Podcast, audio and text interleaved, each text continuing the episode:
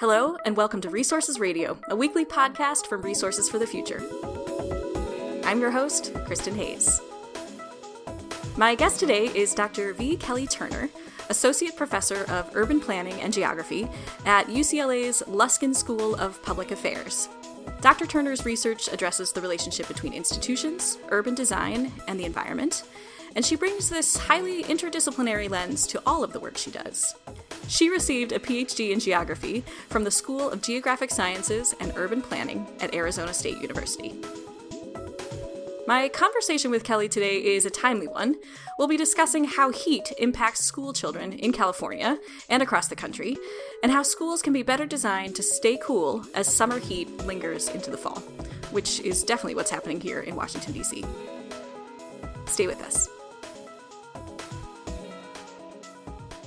Hi, Kelly. Thank you so much for joining me here on Resources Radio. Thanks so much for having me today. Yeah, great. Well, I'd love to hear a little bit more about your confluence of research interests and how you ended up working at the intersections of those various kind of sectors and topics that I mentioned at the beginning. So, can you just introduce yourself to our listeners a little bit?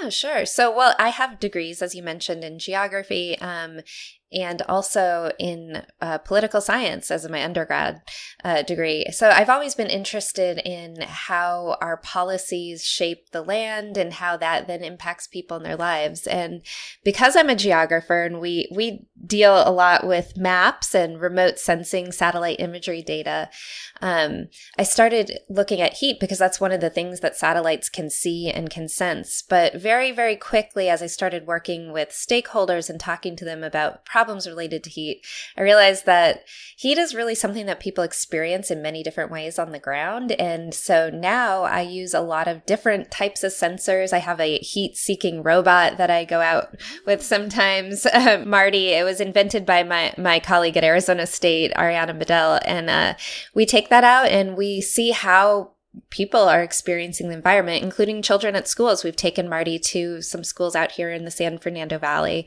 So we look at that, but then we also kind of try to take that data and step back and think about, you know, why is it so hot and what can we do about it? And that's where we end up, you know, starting to look at policies. Mm-hmm.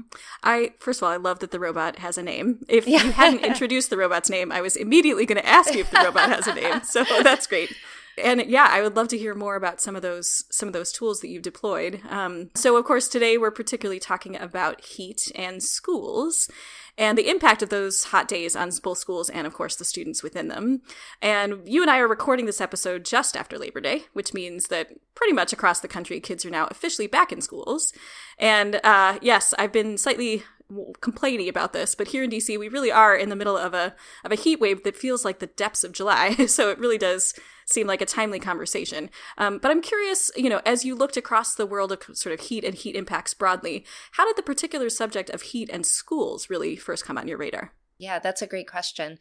Uh, well, first, I'd like to say your comment is super important to the conversation today. That here we are in September and it's exceptionally hot, and heat is going to be a reality, um, not just over the summer months when schools are less populated, but throughout the school year. This is something that schools everywhere around the United States are going to be dealing with. And so, you know, dealing with temperatures eh, that are 80, 90, 100 degrees is something that can happen as, as late as November in some parts But how did we land on schools? So in in my lab, we do a lot of um, work um, measuring and monitoring heat, and we were looking through some of our data. Um, specifically, we were looking at the neighborhood of Watts, and we were looking at some of the mapping that we had done, and there was this big red spot on the map. Red is the hotter areas, as you might guess. And it popped out. And so we started just going on Google Earth and looking at these big red spots that we're seeing. And they were more often than not schools. And in this case, the big red spot, the hottest place in all of the neighborhood of Watts, was a school. And the reason for that is because the school has this abundance of asphalt and then also artificial turf. And both of these surfaces are exceptionally hot. And so then we started mapping out all the locations of schools around Los Angeles and noticing that this was a pattern. There's a pattern of a certain type of, of development that by design is making schools some of the hottest places in neighborhoods. Hmm. Are there other factors? You mentioned the asphalt, the turf, so kind of the surfaces around schools. Are there other uh, factors that can lead them to really be hotspots when compared even to other types of relatively urban structures? Yes, that's um, so the um, buildings, especially in California and a lot of sort of the Sunbelt states, the way that schools are designed typically is spread out, low lying, single story buildings. So there's very little opportunity for those buildings to cast shade or shadow. And the other thing that you notice about schools, this is a very interesting sort of um, pattern is that there are no trees on the campus. The trees tend to be um, immediately upon like the outside of the school. So if you go outside the gates, that's when trees will start being located. And so when you go to the schools and visit them, you'll notice this phenomenon of children kind of hanging out along the kind of outskirts of the campus around the gate to try to get some of the shade from the trees that are not on campus. Mm-hmm. That's interesting. Well, and another thing that I I noted that you wrote in some of your recent writing on this topic is that children are actually more susceptible to heat stress than adults. And so I want to just talk about that for a little bit too. Um, what are some of the consequences for young people in particular, either you know physical well-being or in this case you know learning outcomes that really affect them, given that they have to function in these high temperatures? Yeah. So um a lot of our, our, conversation around extreme heat does focus on adults and it focuses on the extreme, extreme condition of getting heat stroke, heat illness, and death um, because of that. But that conversation maybe takes us a little off target. For children, they are certainly susceptible to those same things, but in the school context, they're probably more likely to have behavioral and focus issues. Um, we know that when it's hot, people have trouble focusing, children have trouble focusing, they get angrier.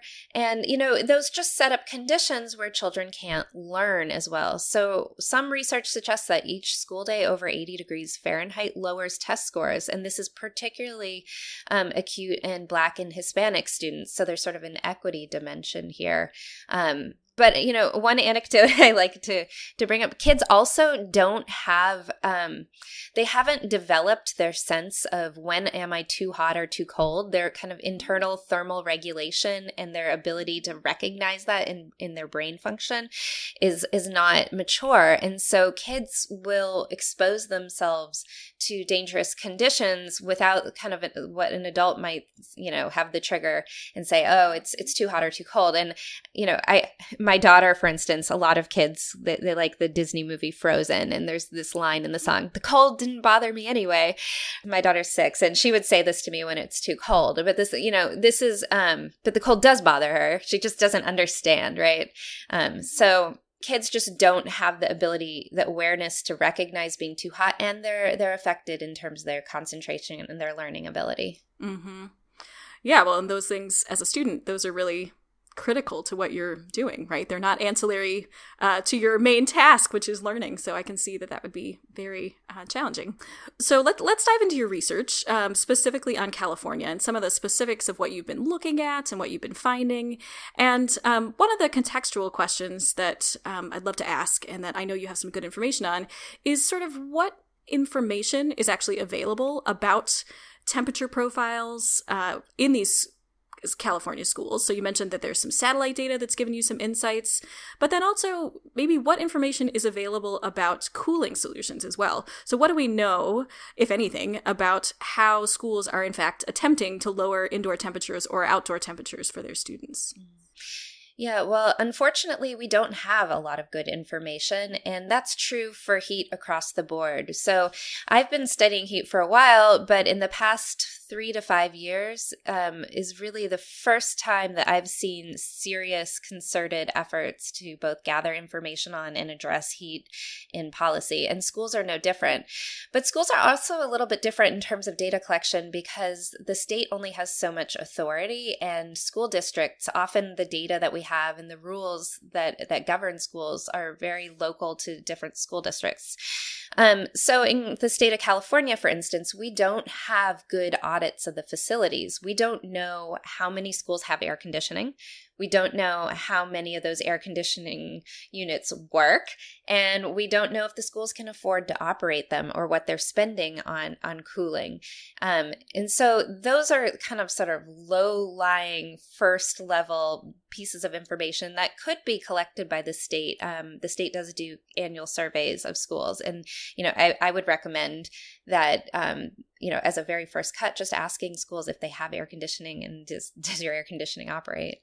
Um, beyond that, we actually don't really know much about the state of the buildings themselves or um, the play areas. Um, the outside the play yards and the, the outdoor facilities as well. So, in general, more information about what's happening at schools um, would be welcome. And there's actually a piece of legislation right now um, that's being considered um, in the California um, Assembly to collect that data.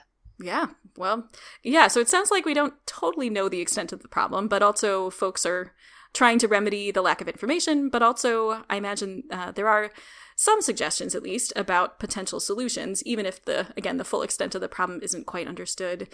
But uh, so, how would you characterize some of the cooling options that either you and your colleagues have identified, or other uh, other folks working on these heat issues? And then I'd love to ask you kind of about how feasible those are. But let's start just by maybe talking through what some of those cooling options look like. Yeah. Okay. So we think about cooling options in three buckets. Um, after we've acknowledged that there is a problem, now we can kind of look at the problem in three ways. The first is the outside area. So there, we need better school design standards. Um, right now, the design standards are leading to hotter, um, kind of treeless, asphalt driven designs and, and buildings that maybe don't aren't climate adapted and don't have air conditioning. Right. So there's the outdoor area first. Second, there's the the inside area, no requirement for cooling, no high heat standards. Schools don't even track cooling. So that's the second sort of bucket and area w- where we can address. And then a third is behavioral management. So there are no statewide rules in California about when outdoor activities need to move inside or other ways to adapt when it's hot. So considering how schools will will manage heat based on, you know, where and when activities are happening is a kind of a third area. And then I might add as like sort of a bonus, like a longer range goal is that we really need to legislate and fund programs that can address indoor, outdoor, and behavioral adaptations. Mm, yeah. Well, I can imagine already that that is one barrier, one perpetual barrier to sort of putting some of those solutions in place is around resource availability, right? Making sure that um, particularly schools that may not be as well resourced from the outset actually have access to funds to make some of these things possible. Are there, so I'd love to hear a little bit more about that, about kind of funding availability, other, and then other opportunities or barriers that you see to putting some of those solutions in place. Mm-hmm. Yeah, schools are chronically underfunded. That's you know a conversation that we've been having as as a nation for a long time. Um, and schools are funded through, at least here in California, schools are funded through bonds. And the last um, bond measure for school funding failed. Um, and so we're in a situation where schools are already resource constrained. They're not seeing more injections of funding. And then we're saying, you know, our, our research is saying you need to do more to adapt your your campuses to climate change. Um, so, I mean, one of the things that we can do is to adequately fund our schools. Um, a, a, second way to fund is through grant programs, and that's sort of how the state has been been addressing this. So, for instance, we have a program run by the Cal Fire, which is a tree planting program, and it is um, awards to schools so that they can increase um, tree canopy up to 30% on campus. And that program also is supposed to fund predominantly disadvantaged schools. Um, but one of the problems with grant based programs is that schools may not um, have the resources to go after the grants because they don't have enough staff or you know they they just don't have the capacity to go after this so um, kind of one of the ironic things with the grant programs is it could um, unintentionally widen the gap between the haves and the have nots in terms of schools because the haves have the capacity to go after these grants. But there's also things that can be done that don't involve funding, and that is, um, for instance, when the, the state architecture um, board for schools approves uh, school retrofits, you know, letting them have some guidance in terms of what is a good sort of heat adaptation measure, what is not which our, our research is starting to show, you know, what kind of materials and designs uh, would work well. Um, so giving them that, but also maybe mandating the prioritization of funding based on uh, climate, uh, you know, not just heat, but all climate adaptation. Mm-hmm. Yeah, I'd love to ask you a little bit more about a couple of the challenges that you just highlighted too, particularly um, the kind of complexity of the process of getting funding, even when that funding does exist. I thought that was a really uh, interesting challenge that you raised there. And so, our, I guess I wanted to ask our policymakers in California or elsewhere uh, really thinking about that challenge as, as something that they need to be focused on as well. Are they actually working in any ways to reduce the burden of getting the funding when it is allocated? Yeah, so this takes some creativity and it takes some like really um, thinking outside the box. I think traditionally we think about environmental problems from an environmental management lens, but what we do at Luskin Center, uh, that's the research center that I, I, work and do a lot of this work under. Um, we think about a whole of government approach sector by sector. So if you want to address heat in schools, it's not just about having something like this this tree planting program that I mentioned. It's about looking at all the ways that we we fund and manage schools and are those making it harder or easier to implement no nonsense solutions to adapt to hotter climate. And so let me give you an example. So in the US, a certain amount of um, funding for infrastructure updates needs to go to um, ADA, Americans with Disability Act improvements, right? And this is a good thing. We want that. So, a certain amount of budget for any sort of physical update needs to have a portion allocated towards ADA um, upgrades. In California, we've gone further and said, actually, we need a larger share of the budget to go towards these upgrades. Um, unfortunately, what that means is for a school to do something like for instance, install a shade sail, they then have to add to their budget ADA upgrades. They can't just allocate funding for a shade sail. And so that might make um, something that was a low cost measure a much higher cost measure, and it might be a barrier for some schools. So there's currently legislation in California being considered to roll back that that funding requirement in some instances so that schools can do something that's a little bit more streamlined in terms of addressing creating shade on a play structure. Right. Okay, that's a that's a really helpful example. I, it's good to hear about the specifics too. Um, and we've we've touched a little bit in this conversation too on equity, and that's another point that I really did want to come back to. You mentioned that there are many ways in which distributions of funds, whether it's through the formal you know bond system or through some of the accessibility or availability of grants and able to access those. All of these things can i think the phrase you used was actually make the gap in you know achievement and resource availability worse. And so uh, how are how are folks in california thinking about equity when it comes to these um, questions of distribution of funding or other resources that really start to get at some of these problems yeah, I mean, this is in California. We we have a disadvantaged school status um, that that is um, something that is supposed to guide how we we allocate funding.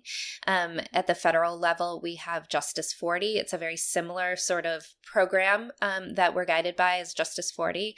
But I would say that you know the going beyond just how funding is distributed and which schools are being prioritized, there's this issue, there are these sort of low key, kind of under the radar issues about capacity in, in these schools. And also thinking about schools are not just islands. So um, you, I think about the child who lives maybe in a disadvantaged community. Maybe they live in a rental dwelling uh, that doesn't have air conditioning and then they walk to school and they live essentially in a shade desert, meaning there's not enough tree and other engineered shade canopy on their walk to school to keep them cool. And then they go to a school that's maybe really, really hot um, and doesn't have cooling capacity inside. And then they repeat that commute back home and that's that child is basically not maybe not being um, exposed to dangerous levels of heat but they have this kind of chronically hotter condition than um, maybe a wealthier student. Um, and so schools are really catchment areas for for for dis there's a school district which is a catchment area in which you know we have to think about the child's sort of whole whole life. And and then the schools then we can think about them as resources. And we already do this, right? We have a free lunch program. And we do that because we recognize that schools provide resources um, so that kids' basic needs are met so that they can learn.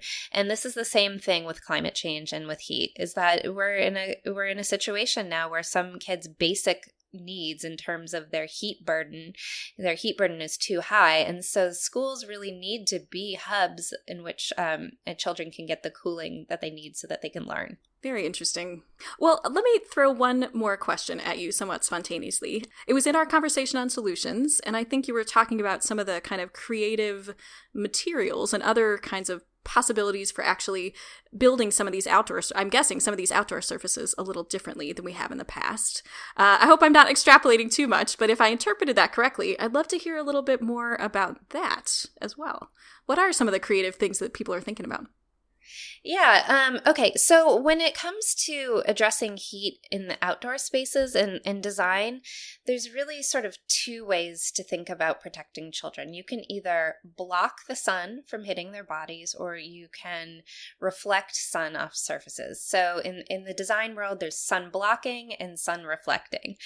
Um, and so sun blocking is exactly what you'd think of. It's shade. It's providing either tree canopy or other uh, other engineered um, shade structures, or even thinking about design that um, is multi story or involves sort of atrium areas, right?